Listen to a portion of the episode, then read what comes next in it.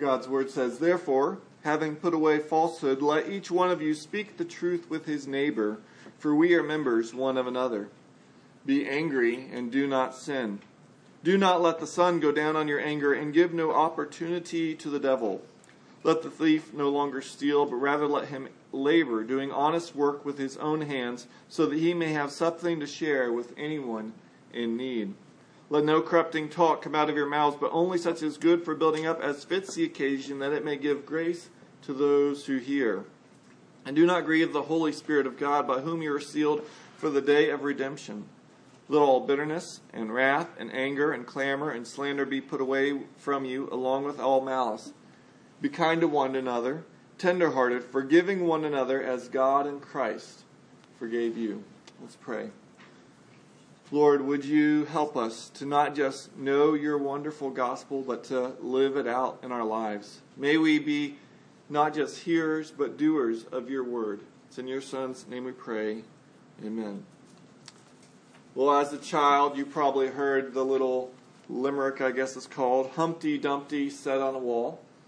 Humpty Dumpty had a great fall. All the king's horses and all the king's men couldn't put Humpty back together again. Well, we're broken people. We live in a broken world with other broken people.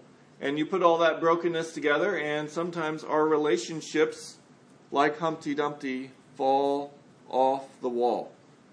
Can our relationships be put back together again? We come this morning to one of the most important topics in all the Bible forgiveness. It's one that is not just important to the Bible, but it's important seemingly to Americans. There is a poll taken, and 94% of Americans agree that importance of the importance of forgiveness. But sadly, in that same poll, only 40, 48% said that they try to forgive others. You know, why is it that 94% say we should forgive, but 48% only say they try to? What does it even mean to forgive someone? And does that mean we need to forgive them for everything? Why should we even forgive at all? This morning, we'll see the depth of our understanding of God's forgiveness of our sins is revealed in the depth of our forgiveness of others' sins. If you have a bulletin or the little handout I make, you can see three parts of the sermon. First, we'll see God's forgiveness. That's the grounding. We have to understand that. And then we'll look at our forgiveness but I'm going to end by looking at four common misunderstandings of forgiveness because we use the word, but I think we often use it incorrectly. But first, God's forgiveness. And the desire for God to forgive is part of his character. You may be, remember the story in Exodus when Moses has gone, he's delivered the people out of Egypt, they've crossed the Red Sea, and then he asks to see God's glory and God passes by him, and after he passes by, God declares, Exodus 34, 6 and 7, The Lord, the Lord, a God merciful and gracious, slow to anger, and abounding in steadfast love and faithfulness, keeping steadfast love for thousands, forgiving iniquity and transgression and sin, but who will by no means clear the guilty. You know, God's declaration of himself as being a forgiving God is the only solid foundation for believing that God forgives. You know, I may strongly believe that my bank's going to forgive my loan. But unless they say to me, we're the type of banks that forgives loans, I have no basis for thinking that. I may really strongly believe it, I might hope for it, I might wish for it, but all my wishing and hoping doesn't make my bank be the type of bank that forgives loans.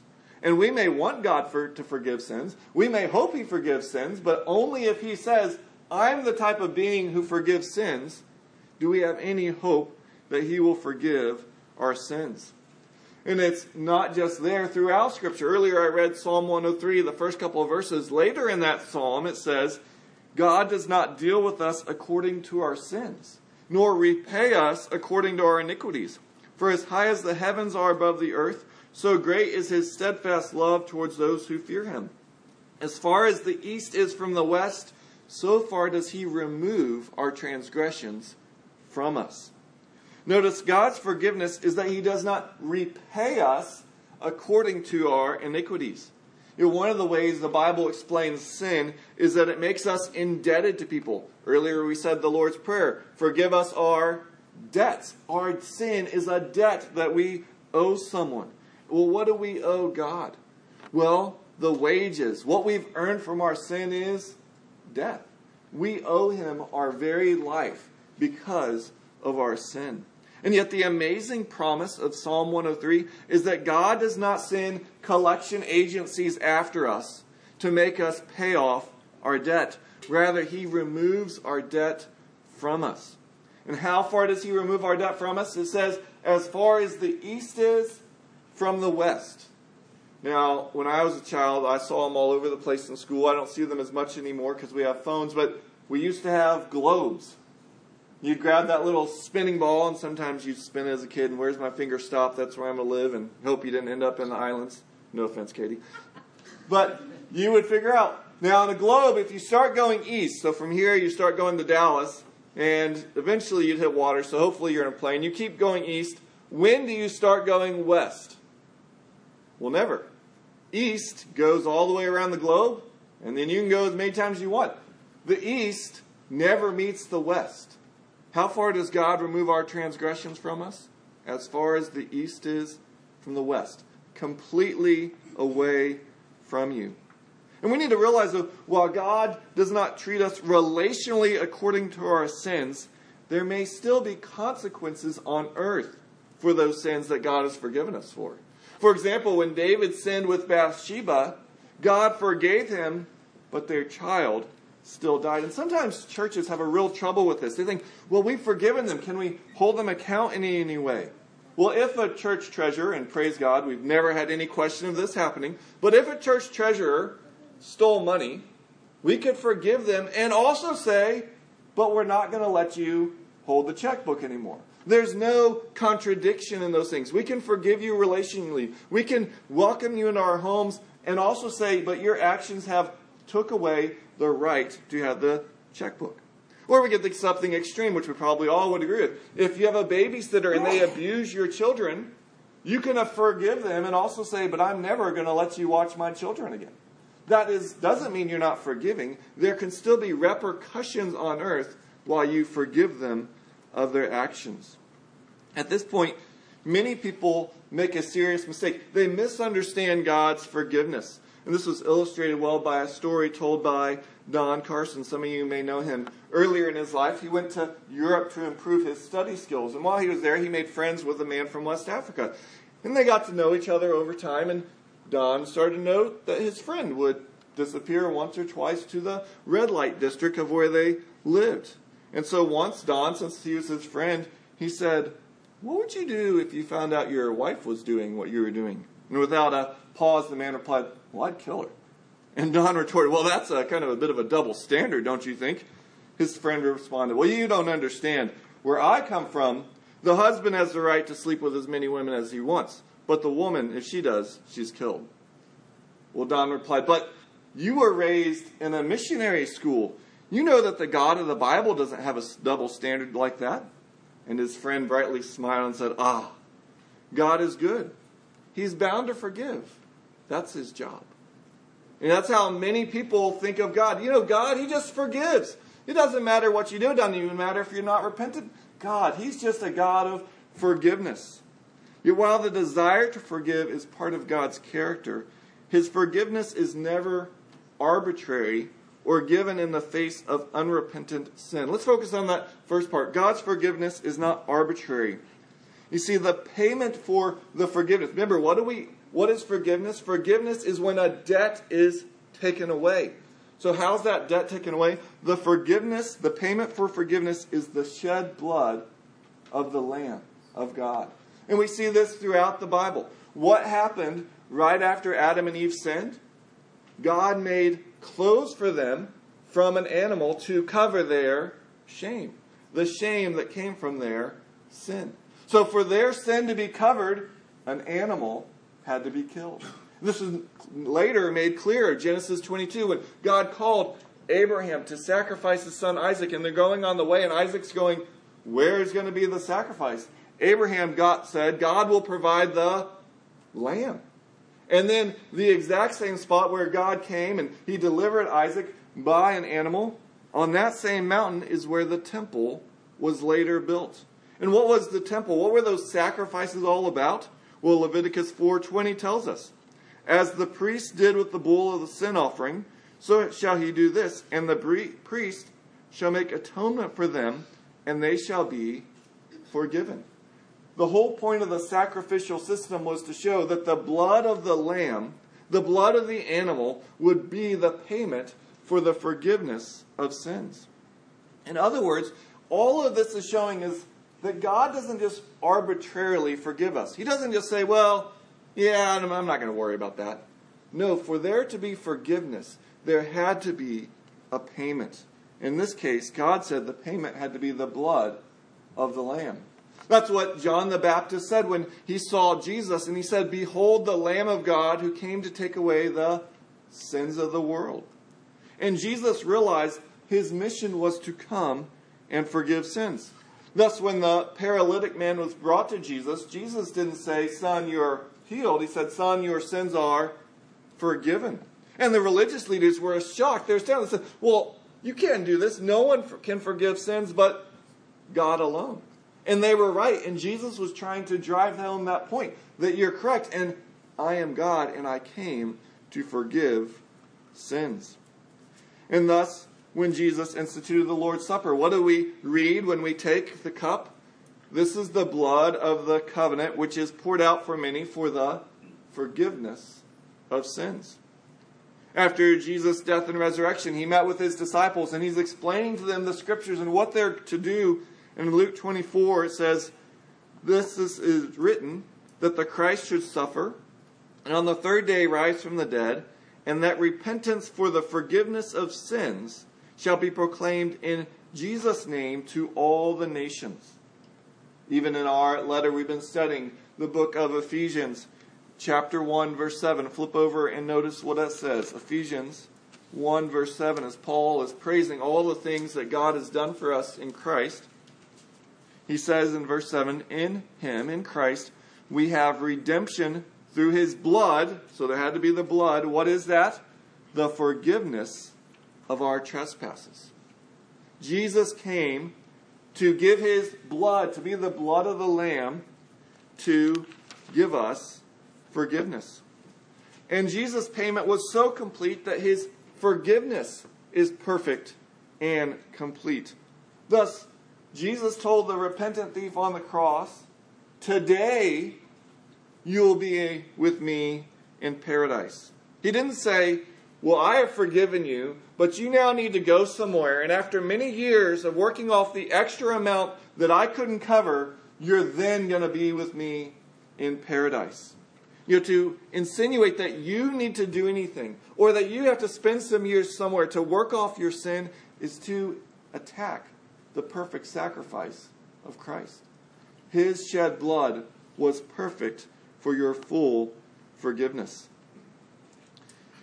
But just as people misunderstand, just as people think, well, God just forgives, it's no big deal, I doesn't matter what I do, people also misunderstand who is forgiven because not everyone will be forgiven. Rather, the receival of forgiveness comes by faith in the blood of the Lamb.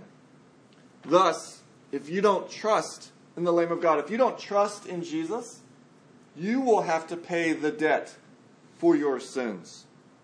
You know, Jesus had a thief on either side of him on the cross. But he only said to one of them, Today you'll see me in paradise. The other one would not see him. And in fact, while God delights to forgive, there is more than once in the Bible where God determines to let people who are bent on rebelling to get their own desires and that they will never be forgiven.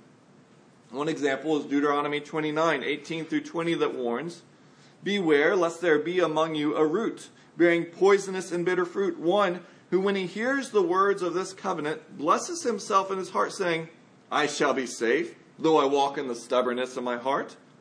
So basically, he's saying, Look, I know the covenant. I'm going to be okay. I'm going to rebel against God. He's forgiving. It doesn't matter. It goes on, though, and says, the Lord will not be willing to forgive him, but rather the anger of the Lord and his jealousy will smote against that man, and the curses written in this book will settle upon him, and the Lord will blot out his name from under heaven.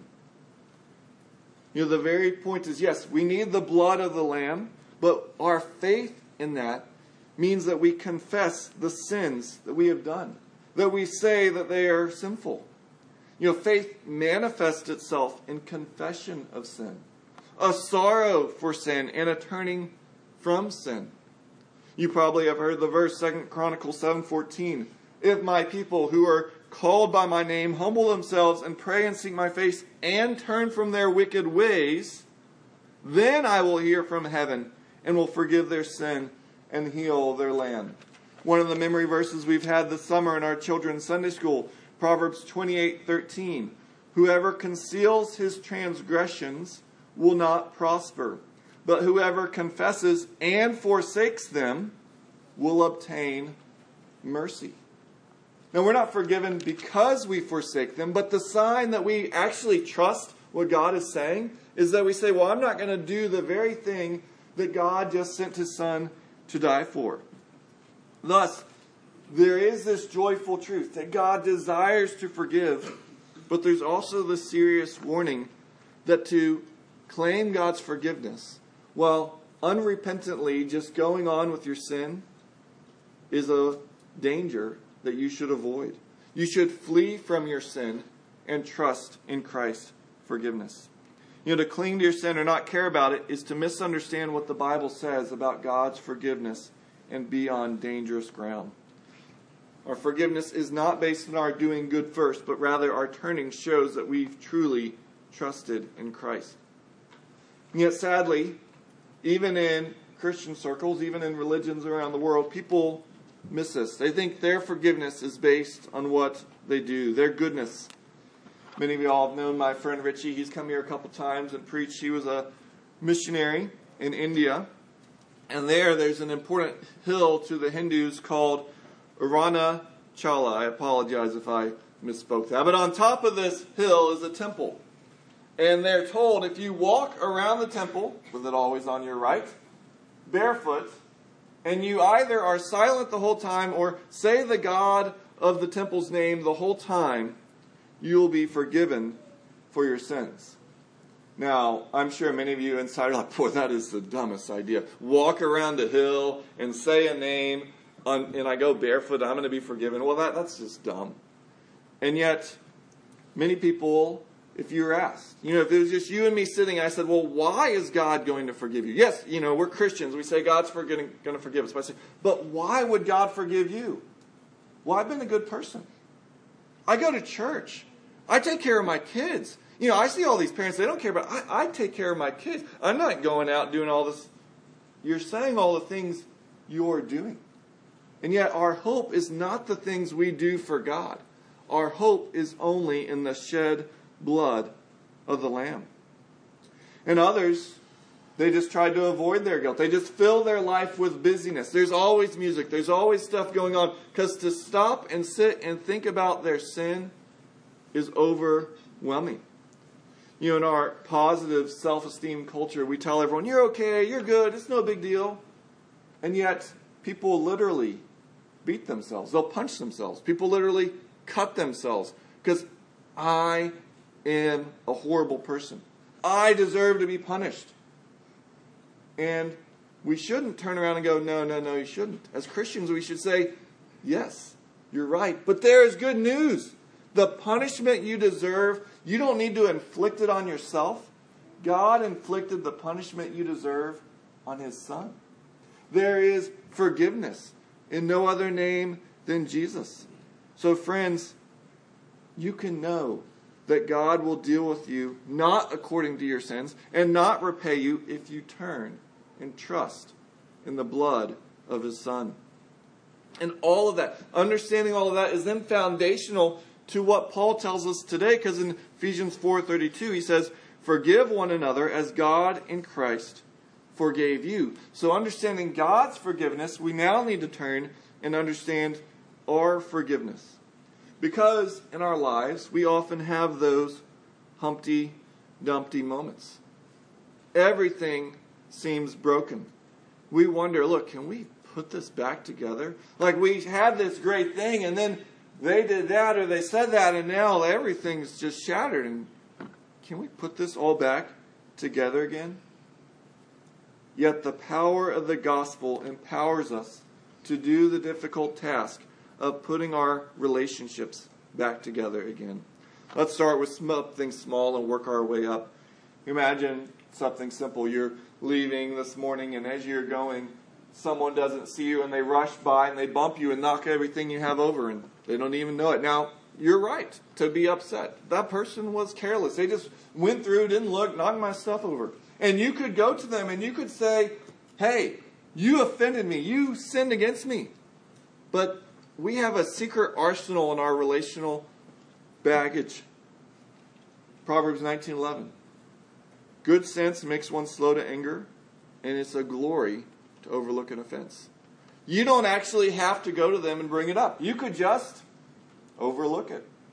Yes, it was a sin, but you can just go, you know what? I'm just going to let it go. And I'm going to forgive them for that. And with the people you live with, or work with, or play with, you probably have multiple issues like this throughout the day. If you were to seek exact justice for every single time you were wronged, you wouldn't have much time to do anything besides work through all the issues of your day. And yet, as Christians, we have the glorious ability to just, you know, they just kind of, they didn't mean to, but they just really offended me. I'm going to overlook it. I'm going to go on. And yet sometimes it's more serious, or sometimes it's over and over. And we do need to talk to them about it. You know, you have your living room, you have your toys, you have whatever, you have it situated just the way you want, and that person, that sibling, they do what they always do. They come in and you come home and they've moved it. I told them to not touch my toys, and they've come in my room again. What do you need to do? Well, we read it earlier, Matthew 18. Jesus instructs us if your brother sins against you, go and tell him his fault between you and him alone. If he listens to you, you've gained your brother. You don't take their sin and then go talk to others about it, gossip. You don't take their sin and talk to yourself about it, bitterness. You go and talk to them and you seek to restore that relationship. You seek reconciliation, not retribution. Well, in response to Jesus' command, you know Peter's words. Peter says, Well, Lord, well, how often will my brother sin against me and I forgive him? As many as seven times? Now, Peter here probably thinks that he is being quite pious because he's giving this perfect number, seven. And the rabbis at that time taught you only need to forgive someone three times. So Peter's like, more than doubling. So he's probably waiting for Jesus to say, Oh, Peter, oh, oh, oh, my merciful, pious service, seven times. Oh, oh, no, no, no, no. And yet Jesus says either 77 or 7 times 7, but he doesn't mean 78 is when you stop, or 70 times 7. 491 you can stop forgiving. No, Jesus' point is you need to infinitely keep forgiving. And then Jesus tells that powerful and convicting story that was read for us earlier of the unforgiving servant. You know, the servant owed his king a debt. Basically, if you kind of do some math, you know, it's always hard to figure out from their day to ours, but 200,000 years worth of wages. So take whatever you make a year, multiply it by 200,000, and that's how much you owe. And the king calls him in and says, I want it paid back. And what does the servant do? He falls on his feet. He begs for mercy. And then, I've often missed this, but I heard someone point out, he says something ridiculous. Do you know what he said? Give me enough time and I'll pay you back. I mean, this man has not come to grips with the depth of his sin. And when we try to go to God and say, okay, I'll go to church. All right, I'm going to start reading my Bible. I'm going to do all these things. We're like that man. We haven't come to understand the depths of our sin. If you think merely doing some good deeds is going to take care of your sin problem before God, you have not grasped the holiness of God. The king, though, instead of going, okay, I'll give you more time, he's compassionate. He's merciful, so he just forgives the man his debt. Well, tragically, in the story, that servant who's just forgiven, forgiven 200,000 years worth of salary, he goes and finds another servant who owes him three or four months. Now, three or four months' pay for any of us, that's a large amount of money.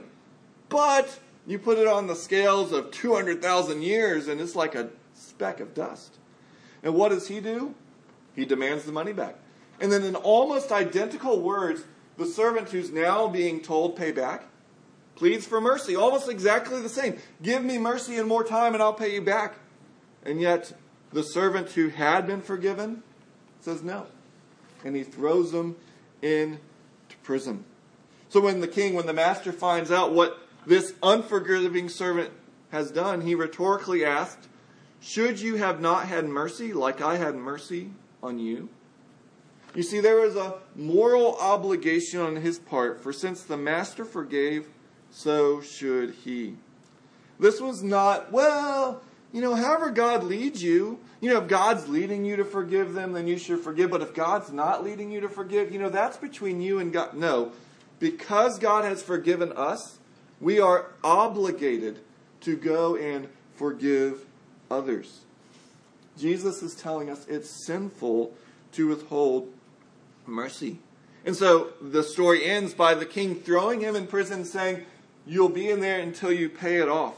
And Jesus concludes that God will do the same to us if we don't forgive from our heart. So, wait, is the story telling us that to be forgiven, we have to forgive others? Isn't this saying our forgiveness is our works that we earn it? Well, in the Lord's Prayer, what did we pray? Forgive us our debts as we forgive our debtors. You know, if God forgave you the way you're supposedly forgiving others, would you truly be forgiven? Right after that, in the Lord's Prayer, in Matthew 6 at least, it says, Jesus says, For if you forgive others their trespasses, your heavenly Father will also forgive you. But if you do not forgive others their trespasses, neither will your Father forgive your trespasses. Now think back to Jesus' story of the unforgiving servant. The servant had a debt he could not pay off. Jesus is not now at the end of the story changing the scenario and going, oh, actually, you could pay it off with lots of time. No, he's saying, look, those who've really drunk at the deep well of God's divine forgiveness will then share that same sweet, cool water of forgiveness with those who have sinned against them. Jesus is not teaching that we earn our salvation or that we can lose it. No, he's saying the evidence of being forgiven is forgiving others. Jesus says this because we'll never forgive anyone more than God has already forgiven us. Yet, the practical outworking of this, we can understand this, but then we go and we try to live this out, often gets misunderstood. So let's end with four common misunderstandings of forgiveness. And the first one is forgiveness is not forgetting, but rather a promise. Psalm 103:10 did not say God forgets our sins as though God has some kind of divine amnesia, but rather it says he does not deal with us according to our sins, nor pay us according to our iniquities. Likewise, we can be fully aware of someone's sin and not deal with them according to their sin.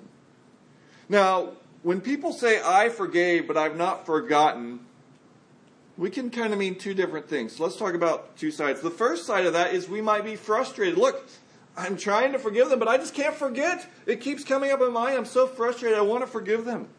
Well, you shouldn't feel guilty for remembering. You can't go into your brain and erase memories. Ken Sande has an excellent book called The Peacemaker, and in it he writes Forgetting is a passive process in which a matter fades from memory merely with the passing of time. Forgiving is an active process, it involves a conscious choice and a deliberate course of action. And that conscious choice is a promise with at least three aspects. When you tell someone, I forgive you, what it should mean is you're not going to bitterly dwell on what they did. It means you promise not to use it as leverage in future conversations or to get revenge. You're promising when you say, I forgive you, to not bring it up in front of others in order to harm them and their reputation. Thus, you might remember their actions for years. But what do you do each time it comes up? You again mentally forgive them. So forgiving doesn't mean you forget. When you tell them you forgive, it's a promise. And over and over, you're reminding yourself, look, God, I've done so much worse to you that I'm going to forgive them for this. And yet, sometimes people aren't saying, well, I've forgiven, but I haven't forgotten. Not as a misunderstanding and they're frustrated that they want to forget, but rather because they're just not forgiving. It's basically a cover. They're hiding behind that phrase, I can't forget, to say, and I'm going to continue to hold this against you. Now, we mentioned earlier, yes, sometimes there are repercussions. Yes, there are times that things and consequences will come, but friends, be very careful of hiding your lack of forgiveness with, well, but I won't forget. The second misunderstanding, another misunderstanding of forgiveness, is thinking that forgiveness is basically saying injustice is okay or what they did is fine. That's not what the Bible means when it calls us to forgive. Forgiveness looks wrong in the face, calls it wrong, and yet does not deal with them according to what they did as wrong. When you say I forgive you, forgive you, you're not saying, well, it's okay that you murdered my sibling. You're not saying, you know, it's no big deal that you share that secret I shared with you. You're not saying, look, it's okay that you just destroyed my possessions. Rather, what you're saying is, it was wrong. And yet I'm not going to hold you to account for it. You know, relatedly, some say, well, I just can't let them get off scot free because they'll never learn. Well, that's where we need to remember you can forgive and have repercussions. You know, you could forgive a rapist while still being the lead witness at the trial. You're able to forgive them while knowing that on earth they need to receive the punishment and be kept from others. So when we say, I forgive you, we are not in any way saying that their actions are okay or no big deal. But this misunderstanding, you know, this idea that forgiveness means saying their actions okay, actually is probably something that occurs regularly in most homes. Let me give a scenario. It goes like this Tommy comes home, he gets angry, he yells, he says very cutting and biting things to his wife Jasmine. Well, Jasmine responds with rehashing all the ways that Tommy is failing to live up to the husband she had hoped he would be. They storm off. It's an icy afternoon around the house. And that evening, Tommy comes in and he says, Jasmine, honey, I hate it when we're mad at each other. I really don't like it when we get angry. You know, I've been so stressed at work, and I just I took it out on you. And Jasmine replies, Well, that's okay. You know, I wish I didn't respond so harshly, but you just push all my buttons. I'm glad we're working things out. They smile, they kiss, and they feel like they've forgiven each other. Well, you might be thinking, well, what's so wrong with that? They've made up. Yet, if you notice, Tommy merely said he hates when they're upset and that his work is what caused his anger. He didn't own up to anything. There's nothing that he asked forgiveness for. He didn't say, you know, and when I was angry, I said these biting things and they were rude. And yes, I didn't mean all of it, but from the overflow of the heart, the mouth speaks, and I kind of meant some of it. True forgiveness. Now, true forgiveness doesn't mean you need to go back and videotape, rehash every comment. We never get out of these things. But it does mean we need to own up and say, it wasn't just that I've had a tough time at work. I was sinful and I sinned against you. And what about Jasmine? Well, she blamed him on her actions. Well, you know, you push all my buttons. Well, no, she's responsible and she should say, I'm sorry the way I did X, Y, and Z. And while this skirmish is over, everything seems to be at peace. He still thinks all those bitter things he said. And she still has all those things that she hates about how he is as a husband. They have not actually worked through anything. Their relationship is like a burnt cake in which they just take some icing and spread it over the top and they go, oh, it looks so sweet. And yet, have anything that gets just past the surface, you're going to see the burnt cake all over again. To have true forgiveness is to get in and get out and talk about those things and own your sin. Confess it so you can actually forgive them, not for some amorphous, when I'm busy, I get angry, but I sinfully got angry at you. And so we have to be careful of this misunderstanding of forgiveness that just thinks, oh, we just say everything's okay and that's forgiving. Well, a third misunderstanding of forgiveness is to think that it's free or easy, because rather it is very costly. As we said earlier, forgiveness cost God the greatest cost the death of his only son, Jesus. Rather than taking a payment for our debt, he took the payment on himself. Likewise, when we're sinned against, we can either get our pound of flesh, as we say, or we can absorb the cost on ourselves. And we often make them pay actively by constantly reminding them of their sin. Or we're also adept at making them pay passively by a cold attitude, by being distant. Either way, you're always either making them pay for the sin or you're taking that payment on yourself. And the costly nature of this is why it's so unnatural. I hope you don't hear this sermon and think, oh, well, Pastor's just saying Jesus forgave us. So it's easy. We just go home and forgive others. No big deal. Not at all. Ken Sande, again in his book, has an excellent prayer. He writes and prays God, I cannot forgive him in my own strength. In fact, I don't want to forgive him, at least not until he suffered for what he did to me. He does not deserve to get off easy. Everything in me wants to hold it against him and keep a high wall between us so he can never hurt me again. But your word warns me that unforgiveness will eat away at my soul and build a wall between you and me. More importantly, you have shown me that you've made the supreme sacrifice, giving up your own son in order to forgive me. Lord, please help me want to forgive. Please change my heart and soften it so that I can no longer want to hold this against him. Change me so that I can forgive and love him the way you have forgiven and loved me.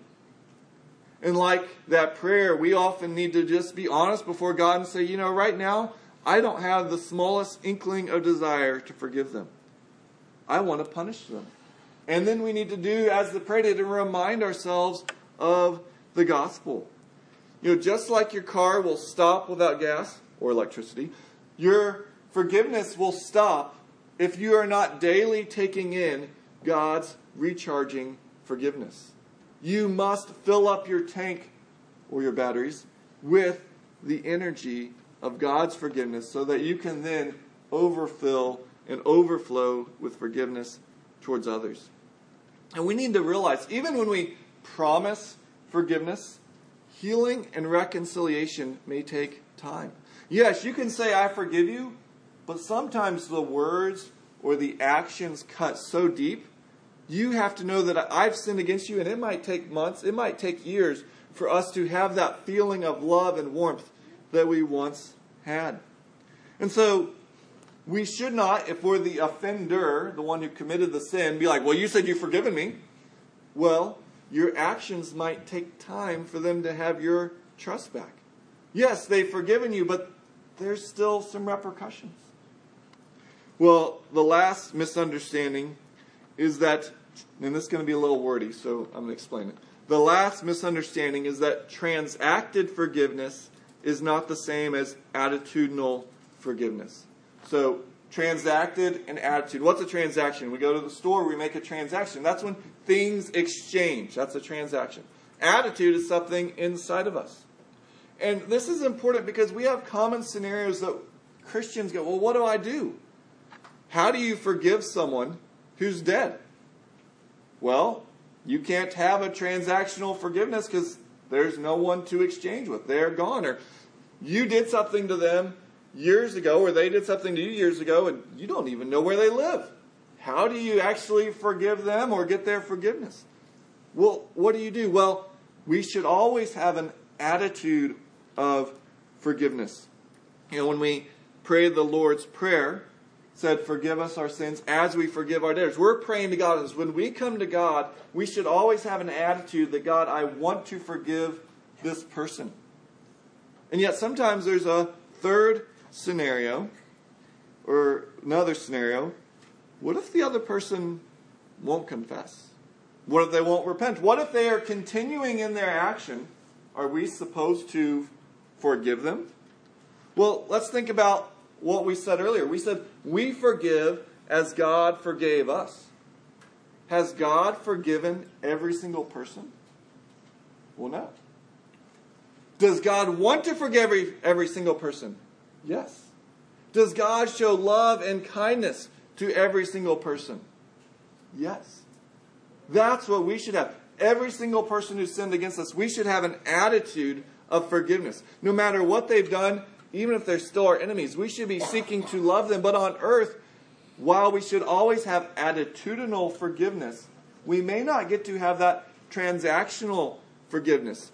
You know, if they're still saying, well, basically giving you the bird and I don't care about you, I'm not sure it's wise to say, well, I forgive you. I think it'd be wiser to say, I want us to work this out. I want us to reconcile, and I desire us to be restored. I want to forgive you, but we can't have that forgiveness when you're still not wanting to return. Just as God does not give us forgiveness when we want to return. Now, don't misunderstand. That's not a woohoo. I get to hold a grudge sometimes because they don't want to repent. No, you should have the attitude that as soon as they go, I've been sinning against you, that you go, I've been praying for years and I want now to transact. I want to say, I forgive you. I want to give you a hug. And so, friends, don't misunderstand forgiveness. Let me share one quote and then end with a illustration story. John Stott writes If we can restore to full and intimate fellowship with ourselves a sinning and unrepentant brother, we reveal not the depth of our love, but its shallowness. For we are doing what is not for his highest good. Forgiveness, which bypasses the need for repentance, issues not from love, from sentimentality. I know for some of you, this is a very hard sermon. It's easy to delight in God's forgiveness, but then you have that person that comes to your mind. And yet, by the power of the gospel, you can put it back together again. Trust in God. Keep praying that the person who sinned against you will confess. And keep praying, God, would you help me to have that attitude of forgiveness towards them? Would you stir them so that we can have that transaction in which we are restored in our relationship? Many years ago, a Turkish officer raided and looted an Armenian, that's not the theological, this is with an E, Armenian home. He killed the aged parents, and he gave the daughters to the soldiers, keeping the elder daughter for himself.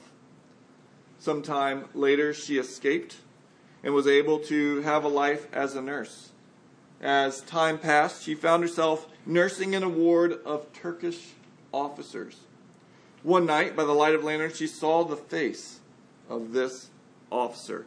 He was so gravely ill that without exceptional nursing, he would die. The days passed, and he recovered. One day, the doctor stood by the bed with her, the nurse, and said to him, But for her devotion to you, you would be dead. He looked to her and said, We've met before, haven't we? Yes, she said, We've met before. Why didn't you kill me? he asked. She replied, I'm a follower of him who said, Love your enemies. Let's pray. Oh Lord, you've done so much more than that story. You have given your own Son when we have continually rebelled against you. And Lord, we know how much it hurts to be sinned against, and yet we barely fathom how much it hurts when we sin against you. Lord, would we delight in your forgiveness? Would you then help us to overflow in forgiveness to others? Lord, you know the hurt and pain even in this room. So I ask now that your Spirit would come and give comfort, peace, and wisdom to those in the various challenging situations we face in which we want to forgive, and yet you have not allowed that to happen yet. Lord, give us hearts like yours. It's in your Son's name we pray. Amen.